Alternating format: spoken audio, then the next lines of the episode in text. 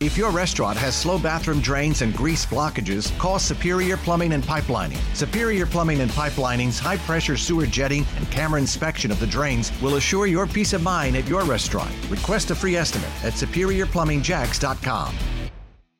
It's 841. The U.S. and Mexico agree on tighter immigration policies at the border. We sent you this alert in the WOKV app about uh, 6 o'clock this morning. Fox's Jared Halpern live in D.C. And uh, all of this is coming as we're just days away from Title 42 presumably ending. What's the story?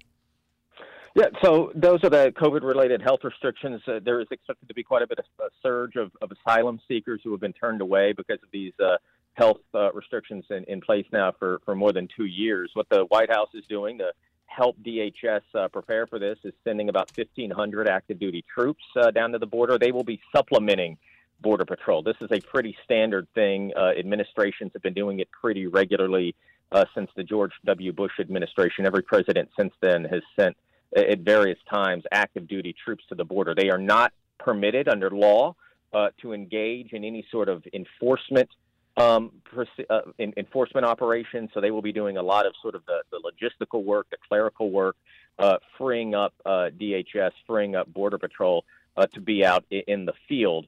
Uh, it is a 90 day deployment, we're told. That could certainly be extended, but it is a sign that the administration is trying to make uh, preparations here for what's expected to be uh, an increase in the number of migrants uh, trying to cross and crossing the U.S. border. I've seen some quotes from both Republicans and Democrats dumping on the idea overall.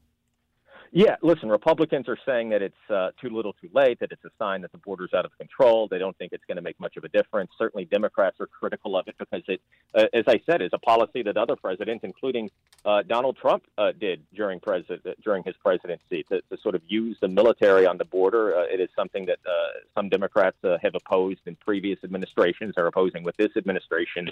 But again, the line from the White House, from, from the press secretary, has been that this is a pretty standard operating procedure in times like these. It has been done regularly by previous administrations, both Republicans and Democrats, and, and that these troops will be there for a short amount of time and, again, are not permitted uh, to engage in enforcement um, operations or um, uh, sort of interact with migrants. They would be armed, uh, but solely for uh, self uh, defense purposes. All right, Fox's Jared Halpern on the story from Washington. If you missed that alert at 6 o'clock, open up the WOKV app. It's one of the three big things you need to know.